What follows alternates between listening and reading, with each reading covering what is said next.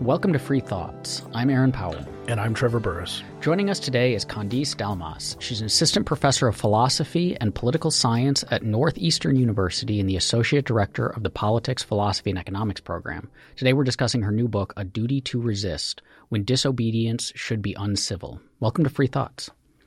Thank you. Thanks for having me. Before we turn to uncivil disobedience, let's start with civil disobedience, which has kind of a, a, robust theoretical history to it. So, what is civil disobedience? So, civil disobedience um, is has been um, canonized uh, in a way by John Rawls in the 60s. And at the time, other thinkers were also putting their mind to it and reacting to the activism, you know, the pro civil rights and anti Vietnam War activism going on at the time in the United States. But John Rawls kind of um, crystallized um, in his theory a lot of what people took to be the requirements of uh, civil disobedience. So, for a breach of law to count as an act of civil disobedience, uh, it's it, it must be conscientious, open, public, non-violent. Uh, the agent must be willing to accept the punishment, and there are also other uh, requirements such as that the actor should make an appeal to widely accepted principles of political morality and aim to reform and nothing uh, more than that and um, endorse the system the, the legal system's legitimacy as well as the moral duty to obey the law and kind of demonstrate that endorsement, that commitment by disobeying civilly. So in all, in all these ways. So that's kind of the, the crux of what um, civil disobedience is supposed to look like. And um, I should say officials and lawyers also seem to have this uh, standard liberal account of civil disobedience, which, as you can tell, is pretty narrow and demanding. So if you, I mean, I can say more about what civil disobedience is seen to be now, you know, decades later, but that's kind of the standard. And I, I think it remains uh, um, somewhat faithful to what people take to be the central features of civil disobedience. Did Rawls presume, or and, then those who kind of write in his tradition about civil disobedience, did he presume that there was at least a prima facie duty to obey the law, or, uh, or at least a presumption in favor of obeying the law? Uh, this is a matter of scholarly disagreement. I think he did. And why do I think he did? Because he said so in his text. The That's reason good. why some people um, disagree, so he did say, I I uh, assume, as uh, in need of no argument, that there is a moral duty to obey the law in societies like ours. Um, and and he said that early, like in uh, I think that's from like 1964. So you know, um, if not earlier. So uh, uh, not like post uh, civil rights act or anything. So the reason why some people disagree is because um, he. Um, if there's a duty to obey the law, it only arises in near just uh, legitimate societies and those um, are well ordered, um, governed by the good principles of justice, like the ones he endorses. And uh, in those, inju- there may be injustices that arise in virtue of the society being governed by democratic arrangements, but um, these injustices can't be so grave and egregious Otherwise, it just isn't a near just society, a legitimate society. But so, on the basis of his account of the principles of justice and what he says of the near just society, scholars say he, that the duty to obey the law didn't arise, and so that he can't possibly have thought that there was one. That I, I confess, when I read that part in your book, and you mentioned that line from Rawls, and then and then you mentioned the 1964 date that he wrote this, um, it was it was rather shocking, to be honest, that that Rawls would in the United States in 1964 look around and say this society is predominantly just, or or so just that we don't even really need to argue about the question of its its justice. Um, and and I I wondered about that in light of these these other theories, like so that this kind of general theory of civil disobedience, the the narrowness of it, the the the civility it calls for, the kind of like don't rock the boatness of it. seems like it's the the theory of disobedience that would come from someone who feels pretty comfortable in a tenure track position at Harvard.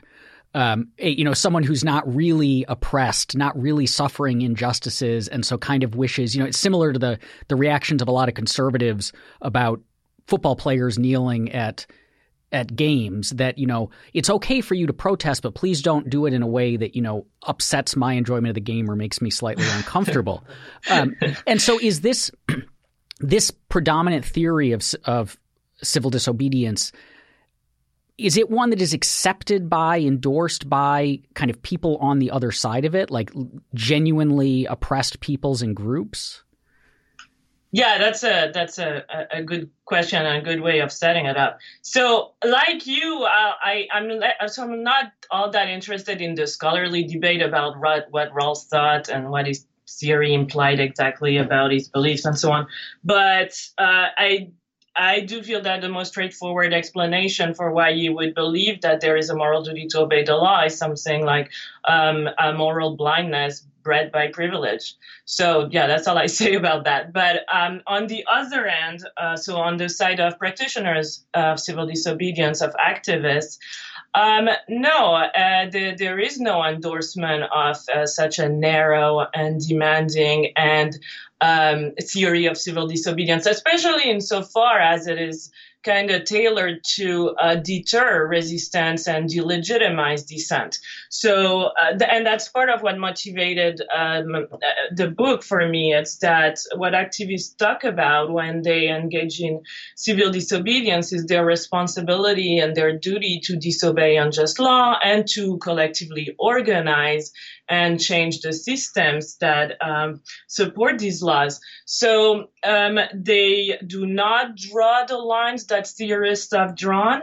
Uh, where, so, for instance, the uh, one that is taken very um, seriously, that is that that tends to appear in all. Um, I mean, it, it really in most accounts of civil disobedience. Most recently, uh, uh, Martha Nussbaum also uh, made it part of her account. It's the idea that you must be willing to accept punishment. And so, just to take that example, activists on the ground have all sorts of practical and tactical reasons to uh, not try to evade arrest and to uh, accept the legal sanctions that are brought onto them, but demonstrating respect for the system and their sincere endorsement of the duty to obey the law is not one such reason. And uh, indeed, um, when they are um, uh, when they are protesting and denouncing unjust conditions, there's no reason for them to uh, um, endorse the system or to express that endorsement. So they have, I mean, of course, it's true that there are activists whose campaigns um, look modeled a little bit on that kind of account. So, you know, the Good Friday March and the Freedom Rides and the lunch counter sit ins, uh, they do satisfy the uh, outward signs of civility. And I say outward because again, I don't think that the agents involved in this display the internal attitudes that we think are part of civil disobedience. So they don't accept the narrowness, and neither do they accept the duty to obey the law and the idea that um, civil disobedience could only be permissible under narrow circumstances given the general duty. Should disobedience then always be civil? yeah. So, but yeah, not on my account. Um, so, so uh, let me say a little bit about what how I understand uncivil disobedience. So, um, so there's a lot of critiques of the Rawlsian standard account, and there are uh, many uh, theorists who have proposed much uh, broader and inclusive concepts of civil disobedience, um, such that civility is reduced to uh, basically communicativeness, just a willingness to uh, to say something to the community, a sort of just political speech, really. Um, and um, they discard the requirements of publicity of uh, non-evasion of punishment, of uh, non-violence, and um, uh, I, I, I, believe that it's uh, not all that helpful to go that route, even if you want to be able to justify, you know, many kinds of protests. So I kind of grant the standard account of civil disobedience just because I do believe that that's the way people understand it. Uh, so I, I, take out the in, internal attitude requirements, but I do keep this idea that publicity, non-evasion, non-violence, and I add a force, which is decorum. So this idea of, you know, um, dignified behavior uh, in accordance with uh, social norms of respect or something like that. So that being um, civil disobedience, I understand uncivil disobedience as acts of principled lawbreaking that violate these marks of civility. So by being either covert uh, or anonymous or uh, evasive, so where the agent um, really tries hard to escape law enforcement and, and punishment, um, violent, including so minimal destruct, uh, dist- damage to private property or public property, or displays of force and sometimes uh, use of force as well, and or that are offensive and disrespectful, blasphemous, etc. So the concept of uncivil disobedience in the book is kind of this um, large umbrella cluster concept, uh, which it's appropriate to use for any uh, act of principle lawbreaking that would violate one of these marks of civility and so so it it really covers different kinds of things some of which just don't have very much in common because uh, to me so you know the work of um, so uh, members of the sanctuary movement who provide illegal uh, aid to unauthorized migrants uh, government whistleblowers guerrilla art uh, you know uh, female and suffragettes and this kind of radical feminist protest. They, these are all examples the, the anonymous distributed denial of service attacks. These are all examples of uncivil disobedience, on my view. Um, so they're very different. So yes, I think that sometimes uncivil disobedience is called for. Um, and sometimes it's called for because it's really effective to doing the kinds of things it sets out to do, such as helping people, uh, say in the case of the sanctuary uh, workers um, and uh, doing it, you know, or providing illegal abortions before Roe, that kind of thing. So they, it, it's necessary for what you're trying to achieve. So if you were to uh, do it publicly and civilly, you would fail at what you're trying to do. And and if um, what you're trying to do is uh, called for, morally good, um, a in pursuit of a principle worthy of public recognition or something like that, then uh, you have to do it in this way, uncivilly, covertly, evasively, etc. And then there's also a very different non-instrumental defense of, of uncivil disobedience, which looks at uncivil disobedience being uh, at, at those types of uncivil disobedience that are communicative, that purport to express something.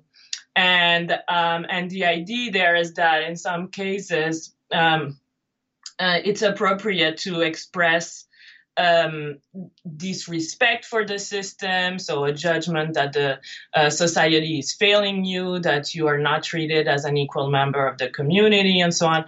And I think that there are uh, some all sorts of types of uncivil disobedience that can do that better than civil disobedience. So even though in these cases there would, you know, champions of civil disobedience would still say, well, you have to do it civilly. I think that un- incivility in those cases um, just models and expresses uh, better the, the, the uh, an apt you know judgment or an apt emotion like anger or grief or some such. In the difference between principled and unprincipled uh, civil uncivil disobedience. Do, does it matter what the principle is or what counts as a principle? So right now in Venezuela, there's a lot of disobedience going on against a regime that has systematically star- have been starving many people in Venezuela and the people who are in the streets and they're committing you know acts of vandalism and violence, but their principle might be that they're starving as opposed to some philosophical principle against the ideals of the government. Does that does that count as a principle being being starved by your government? I guess. Yeah, that is. I, I thought you were going to ask whether they have to really think of themselves as engaged in resistance. But you, you just mean like it's this straightforward kind of nece- claim of necessity, right? Like I am, I am starving, yeah. I am dying, the government is oppressing us, and this cannot go on any longer. That's yeah, that right? Exactly. But does that is that a principle?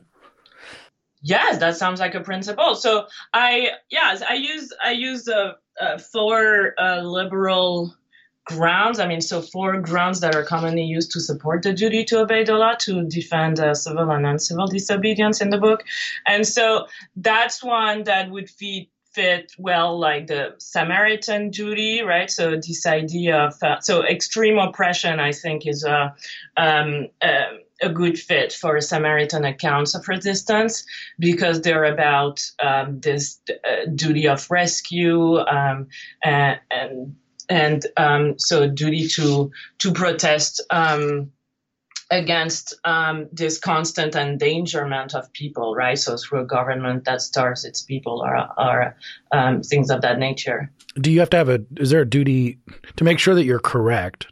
It, it, would seem that you know someone who just has an idea one day uh, that the government is oppressing them, in order to be justified in your uncivil disobedience, you you should be at least correct in that they are in fact oppressing you, uh, and that it is wrong what they're doing. So, how do people then have a corollary duty to investigate the questions of whether or not the the government is actually oppressing them and whether or not it's immoral? Yeah, I think they do. I think that um, um, if you take seriously these political obligations of uh, resistance to injustice, uh, you do have to also think about. Uh, so I, I, I, think this creates. Um, second order duties to exercise due diligence in one's reasoning, to be informed, to be careful, and to work with others. Um, so, there's you know a, a zealot individuals um, is, is not exactly where this is supposed to go. Um, so I, I, I think that uh, vigilance and ambivalence are uh, good kinds of uh, epistemic virtues to uh, to show in this respect and always thinking seeking inf- information although you know all of these are obviously not easily discharged but uh, there there's definitely duties to exercise prudent deliberation when one is uh, looking at um, um, well uh, as the more the more collateral harms could be uh, could in, could be uh, produced the the weightier the duty to uh, exercise due care and deliberation. So it seems it seems relatively straightforward um, and at least in these parts, somewhat non controversial to say that we have, in certain circumstances, a right to disobey. But that's that's a rather different thing from saying that we actually have a, a duty to disobey. And so, what do you mean by us having a duty? And is this what kind of duty is it? Is it like a like a perfect duty, like it's you know we absolutely have to do it? It's a moral wrong to not do it, or is it like an imperfect duty in the sense that you know, it would be it would be good if you did it, but we're not going to condemn you for not. Yeah. So let me just say something about what the right to disobey is usually understood as, and it could be understood a little differently. Um, excuse me, depending on the on the series. So early on, people like Ronald Dworkin thought that there was something like a right to civilly disobey, and that right was grounded in um, uh, political participation and rights and the, um, the, the the privilege and right to follow one's own judgment um, and um, and not be forced into uh, obeying a law that really violates our deepest conscience. But he didn't think that that right uh, granted a right against state interference so it was just that yeah you you could do the right because you know in certain cases uh, disobeying is the right thing because you have other duties than your duties to your state then um, you uh, are permitted to disobey but certainly that doesn't mean that the state cannot prosecute and punish you although it should be lenient uh, when it does that. But more recently uh, some theorists of civil disobedience like uh, david lefkowitz and kimberly brownlee and william Smith have defended a moral right to civil disobedience, which actually grants a claim right against government interference, so that you shouldn't be punished or penalized. Well, uh, at least not punished. Uh, by the state, and so that that's what they mean uh, by right there. So in one case, it's a permission. In this latter case, it's a stronger claim right.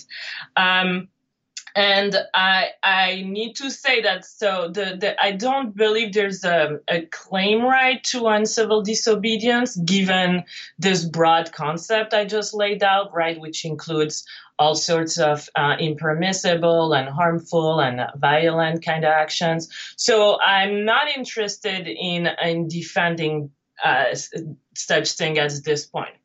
But what do I mean by the duty? So, so again, and I, I tried to shift right the focus on duty to obey the law, occasional permission to disobey, to this. Now, uh, if you're if you think that there's a duty to obey the law, the very grounds on which you uh, base this duty actually yield obligations to resist injustice under certain unjust political conditions. So, this duty, it's it's usually um, it's it's an imperfect duty that you can discharge that, that at your discretion. Um, so uh, you are not necessarily to uh, devote your life to doing that, um, but you can't also do nothing. And um, it's, it's so it's um, de- depending on the arguments that generate the, the duty to resist, some of them actually really, really demand action and really prohibit inaction. So, for instance, uh, the argument based on fairness says that you just cannot benefit and continue to benefit from a, an, an unjust, discriminatory, or exploitative legal system. So, it's somewhat up to you how you're going to discharge that, but you just cannot uh, continue to enjoy the benefits, right? So there's they, they, they all have different kinds of weight. Same with the Samaritan duty. There could be immediate uh, and really weighty obligations to do something to rescue someone, even if it's illegal.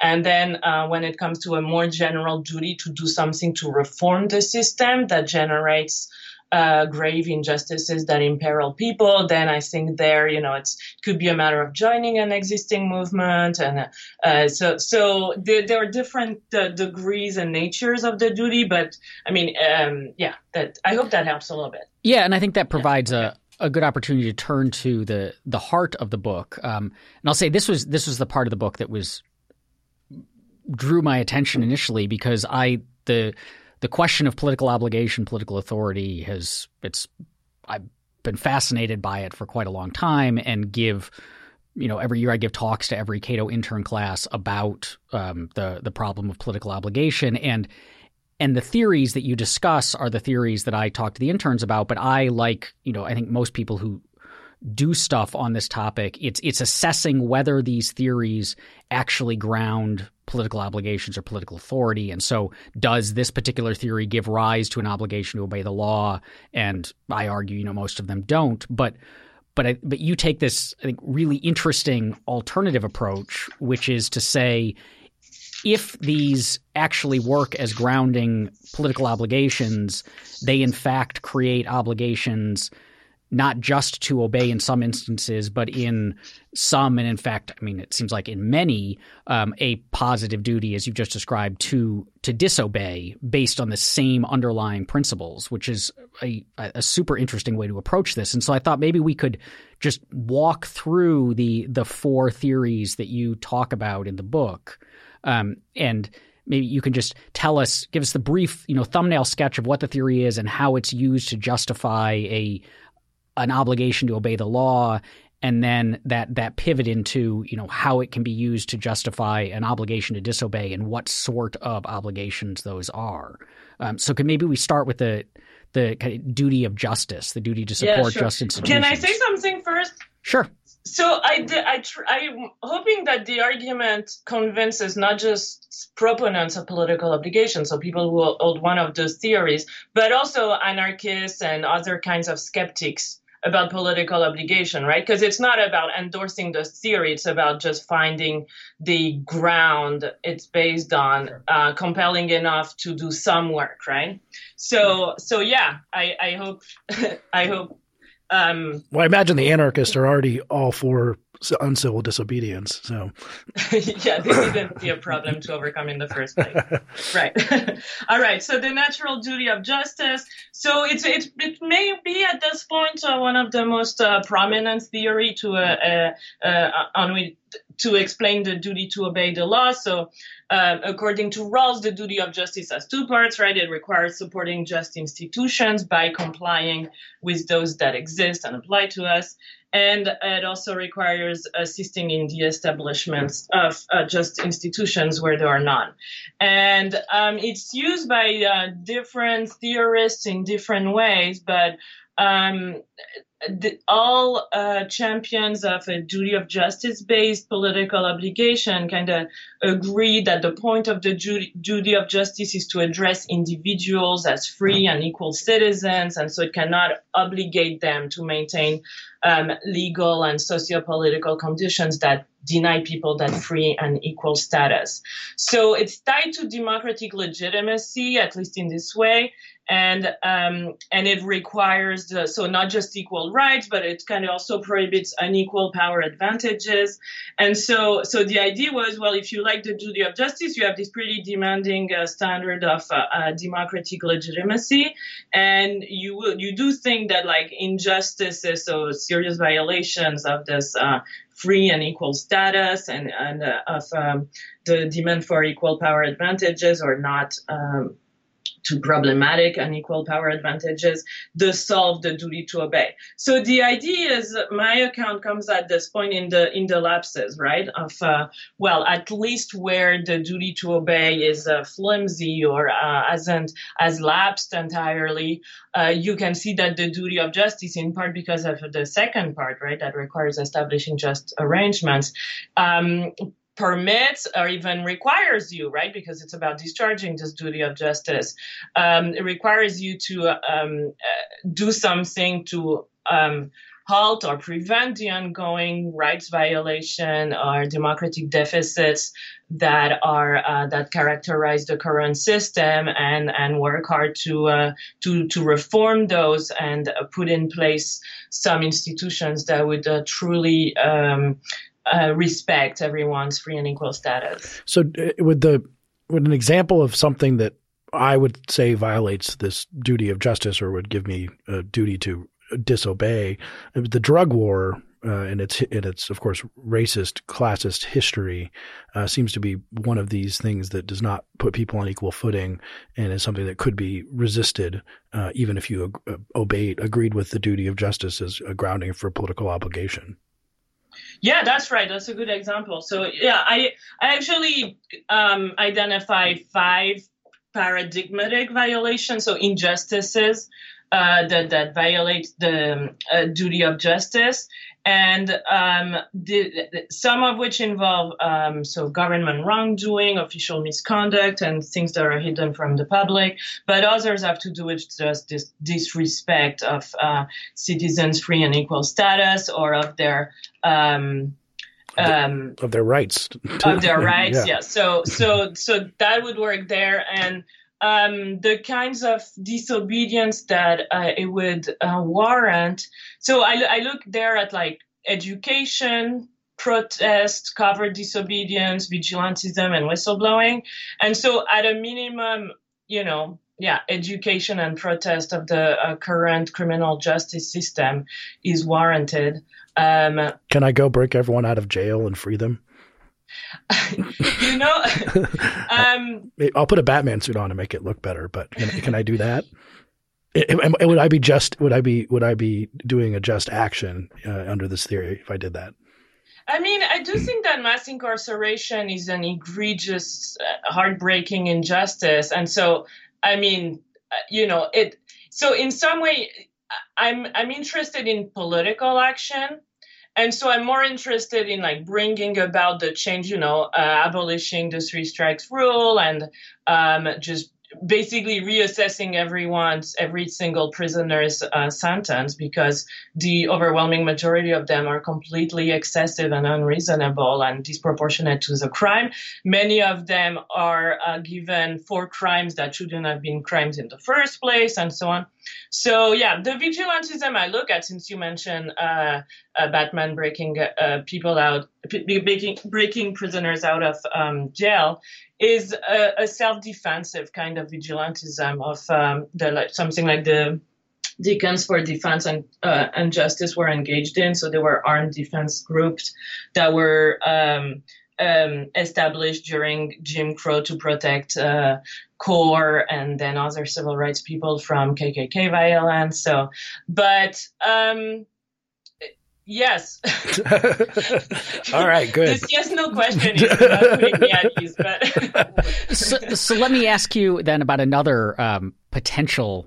Uh, uncivil disobedience. Um, at, at, one point in the book, I think you're discussing like the Panama Papers um, or something like that. You you mentioned that there's an injustice in people avoiding paying the amount of taxes that ideally they they are required to under the law. Um, but it seems like you know if a, quite a lot of stuff that the government does is unjust. Um, uh, quite a lot of you know, especially like blowing up people overseas or imprisoning people in the drug war, or um, or enforcing the kind of you know draconian uh, rules on immigration and so on, um, and all of that is funded by taxes. Um, and your taxes, you know, you can't when you cut the check, you can't say I only want to use this. I only want to use this money for the just stuff. Um, and so, is it is it principled civil, uncivil disobedience to just say like I'm going to try to avoid to the greatest extent possible giving these people money that I know they're going to use for unjust activities? Right. So I I don't even think I look at much tax uh, evasion, but there were in the 60s uh, numerous public campaigns of tax conscientious tax evasion that were uh, targeted at protesting the Vietnam War, especially. And I so so I would basically I would favor a public kind of campaign for tax evasion for all the reasons you just mentioned. For I mean, uh, um, targeting the causes you just mentioned, um, because uh, there is so much tax evasion that is done uh, fraudulently and deceptively um, by people who put all their wealth um, in offshore banking accounts. I am not sure um, what. I'm not sure what the Cato Institute thinks about these kinds of crimes, but I uh, do think that's a real problem, uh, and uh, in part because it further um, it, it, further consolidates and, and worsens existing uh, economic disparities, which are important because they mean unequal political power. So, but so so yes, uh, there's all sorts of uh, of uh, tax refusal that especially in the in the U.S. tradition, um, a recognized uh, form of, of protest, right? So so the the rich tax evasion that the Panama Papers uh, were denouncing wasn't principled, I don't think, although I, I can imagine someone else interpretively seeing it as um, something like a kind of resistance to uh, a, a, government that taxes, right? Um, so th- that. it's feasible. I, I think sometimes if you, I don't think, I think if your government I mean, for a lot of Cato people would say most of what the U.S. government does is bad. So maybe if it's like over 50%, then withholding your taxes, it is at least keeping the government from doing bad things aside from uh, the arguments about the specific things. But I think withholding your taxes from Nazi Germany, even though Nazi Germany ran schools, is probably okay. Even even doing it That's through right. through Cayman Islands accounts. So yeah. that's another i mean it would be good to have the breakdown of like how the way the which you know many countries do like breaking down the how your dollars are used oh, i want a receipt. yeah no i want a receipt. I want to know how much of those bombs i paid for. So yeah. go, go, and ask for it back yes. So let's now i guess turn to the the fairness account. So what is that okay so the um the duty of fair play again another um pretty um common uh, ground for the duty to obey the law. So the, the duty of fair play requires reciprocating for benefits received or doing one's share in producing mutual benefits. And so fair play theorists of political obligation usually understand citizens as participating in this mutual beneficial, mutually beneficial cooperative scheme, right? So everyone has to do their share. Uh, the benefits that are produced are supposed to be, well, stability, peace, rights protection, safe roads, clean water, military security, and that sort of thing. But the idea is that in order to produce, to provide these goods, um, it must be uh, the case that citizens comply with the law, pay their share of taxes, and so on. So, um, producing the goods means uh, sharing some of the burdens involved in the production of these goods. Um, and for fair play theorists, if these costs are reasonable and fairly distributed, everyone is morally bound to do their part in sustaining the state. So that's the that's the the, the theory, and uh, the moral duty is owed to fellow citizens and not to the state because of this norm of reciprocity at the heart of uh, of fairness. And I use fairness and fair play interchangeably. And so um, the the way I used it is um, so fairness doesn't bind uh, citizens to cooperate with exploitative or harmful scheme of coordination. So if the if the cooperative scheme that that a society doesn't distribute the burdens and benefits fairly or imposes um, undue harms, even on non-members, in my view. But you can also just look at the uh, unfair distribution of burdens and benefits within the society. So it won't trigger the, the duty to obey. Uh, or if you're, yeah, it, it wouldn't trigger the duty. So that's something that fair play theorists should agree on, right? So that would only work uh, when the distributes and burdens are reasonable, when the burdens are reasonable and burdens and benefits are fairly distributed. But um, I go further and argue that under certain circumstances, fairness in fact prohibits beneficiaries of exploitative or harmful schemes to cooperate. So um, the idea is that um, it, so it, the, the argument rests on an analysis of fairness prohibition of free riding, right? So um, fairness prohibits you to uh, free ride because you have to do your share uh, and um, shoulder the burdens involved in the production of the goods that are mutually beneficial. And what I argue is that benefiting from an exploitative or harmful scheme um, involves the same deontic wrong as free riding. Um, and it's something like an objectionable arrogation of privilege or uh, wrongful exploitation, depending on how, how you cash out free riding.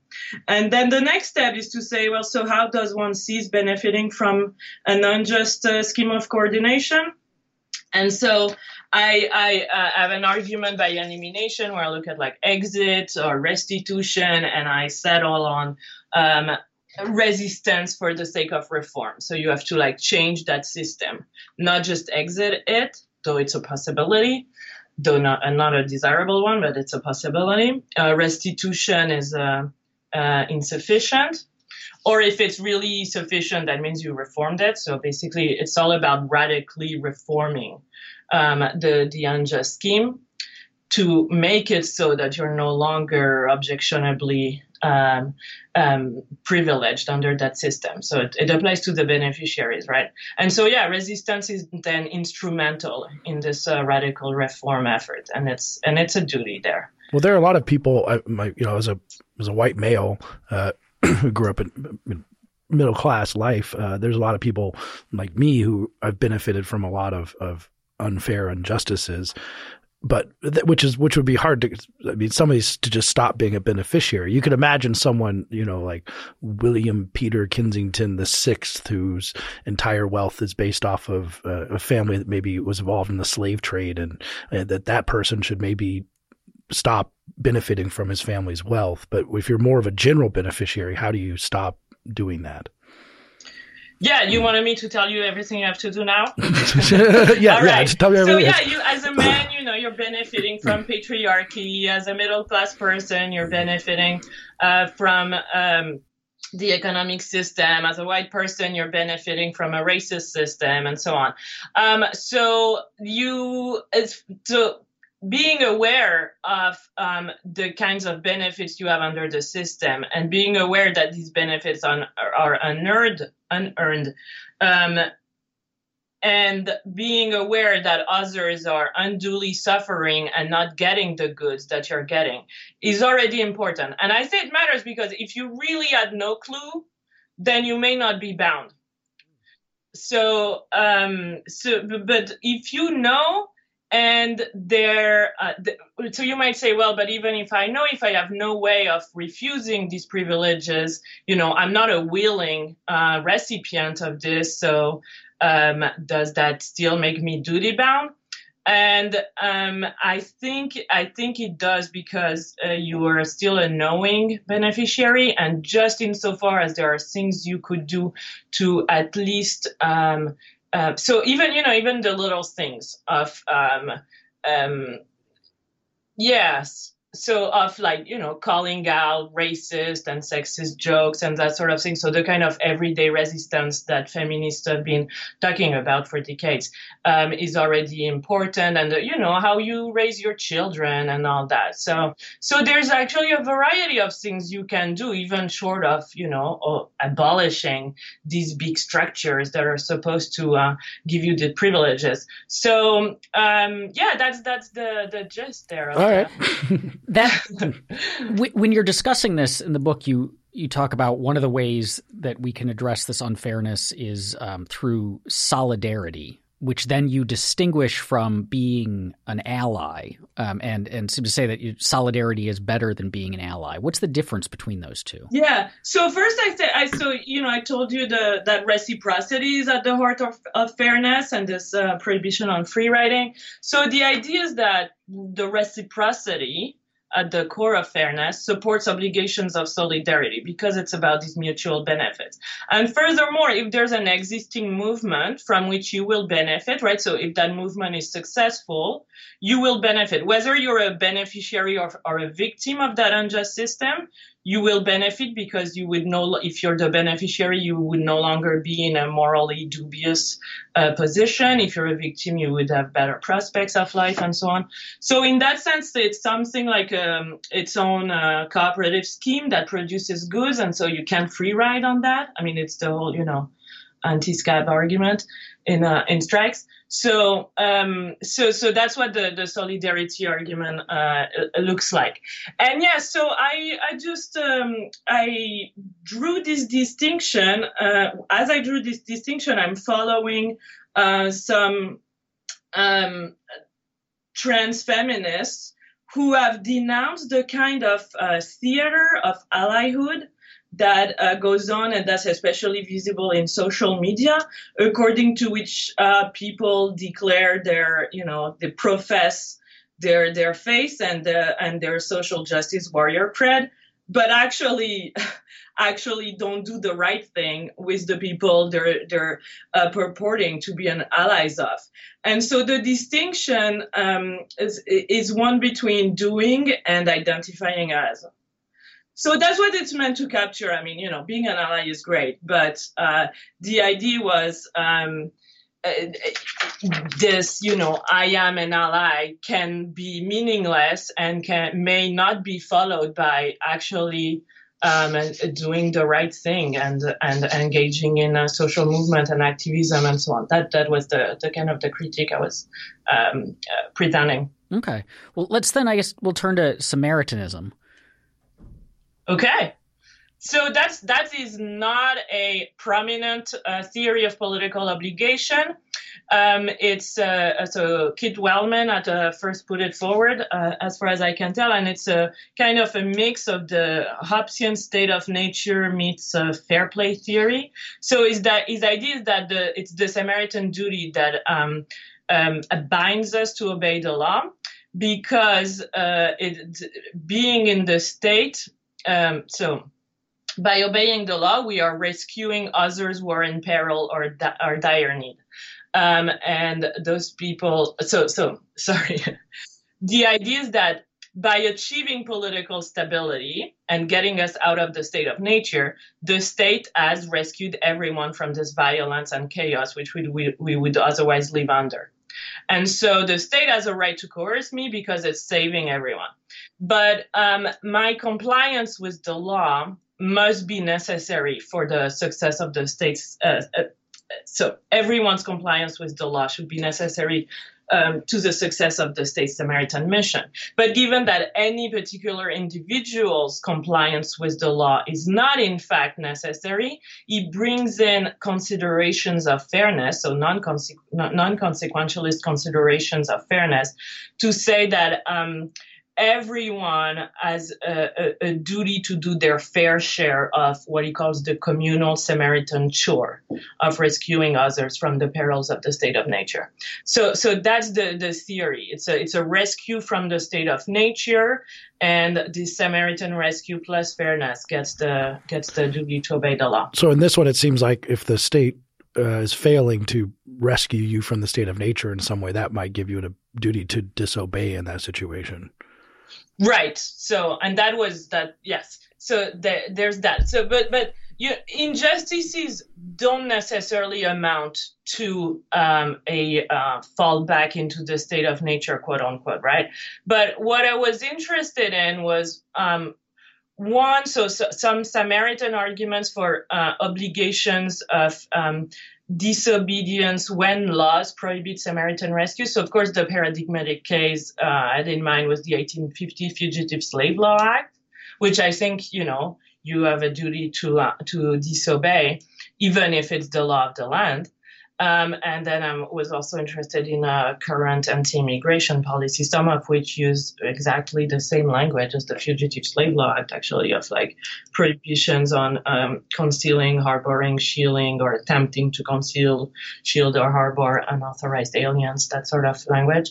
So um, uh, there's that. But then um, I, I, was interested in uh, more general political obligations of resistance besides these one-off uh, Samaritan rescues that would involve breaking the law, because I don't think that these are extremely controversial anyway.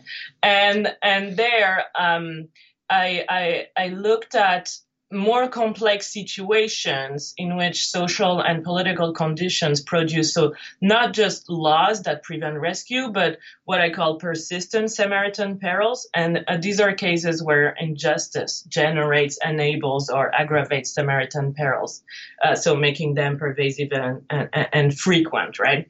And so where the obligations that are generated on the um, part of um, citizens who I think are like passersby who witness these persistent Samaritan perils is really to do something about the structural um, uh, system. So the uh, um, the unjust institutions or unjust sets of laws that generate these uh, these perils. And I have in mind, um, you know, Jim Crow.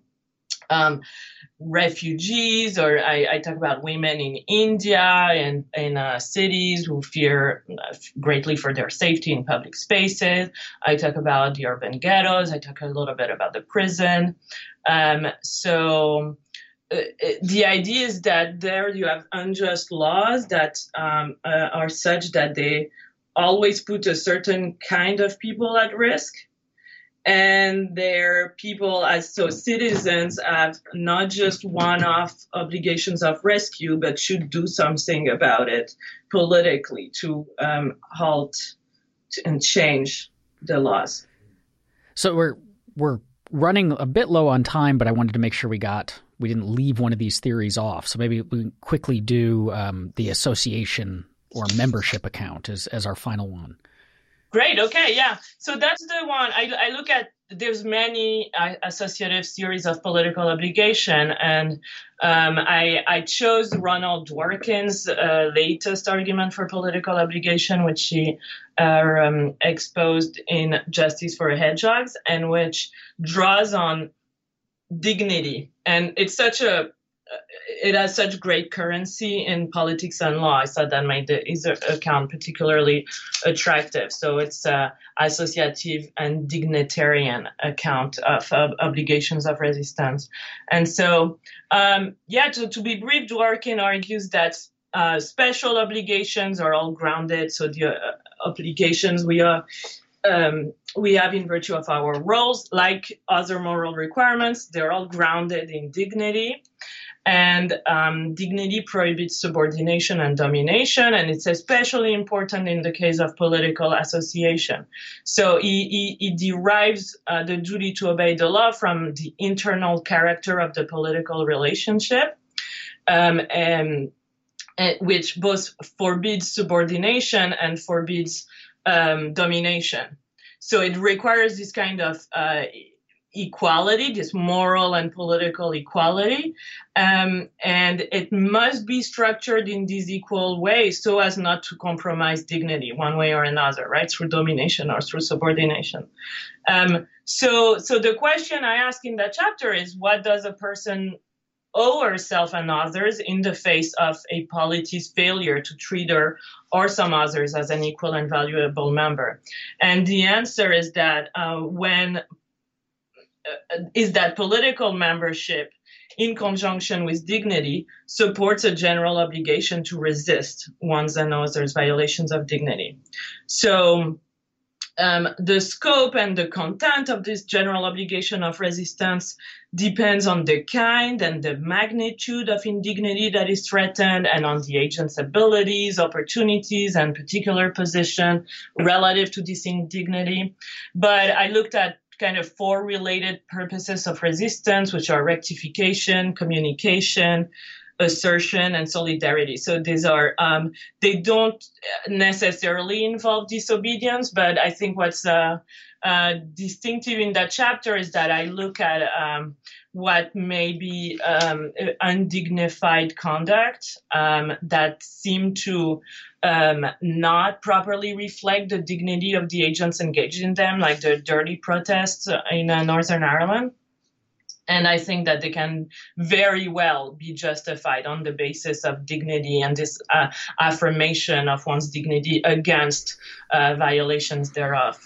So, so we live in an interesting time uh, where the term resist has been thrown about and it's been and hashtagged. It's been hashtagged, and uh, and as a libertarian who, who, long had a problem with many things the government does, I'm I'm in favor of people resisting the government in many things. But when someone reads your book, do you kind of hope that that citizens will decide to spend all their time fighting injustice in this modern time? Is that is that a, a goal of yours possibly, or or just clarifying when they are allowed to?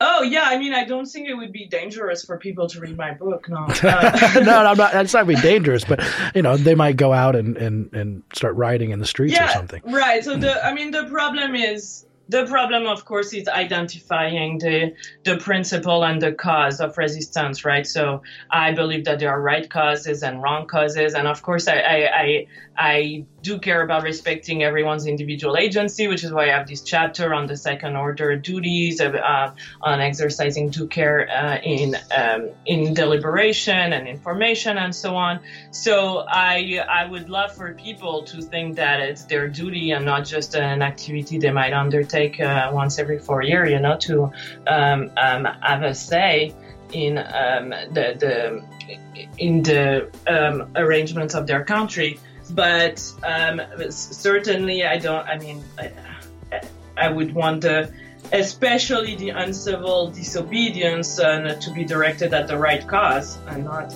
undertaken for you know white nationalist purposes.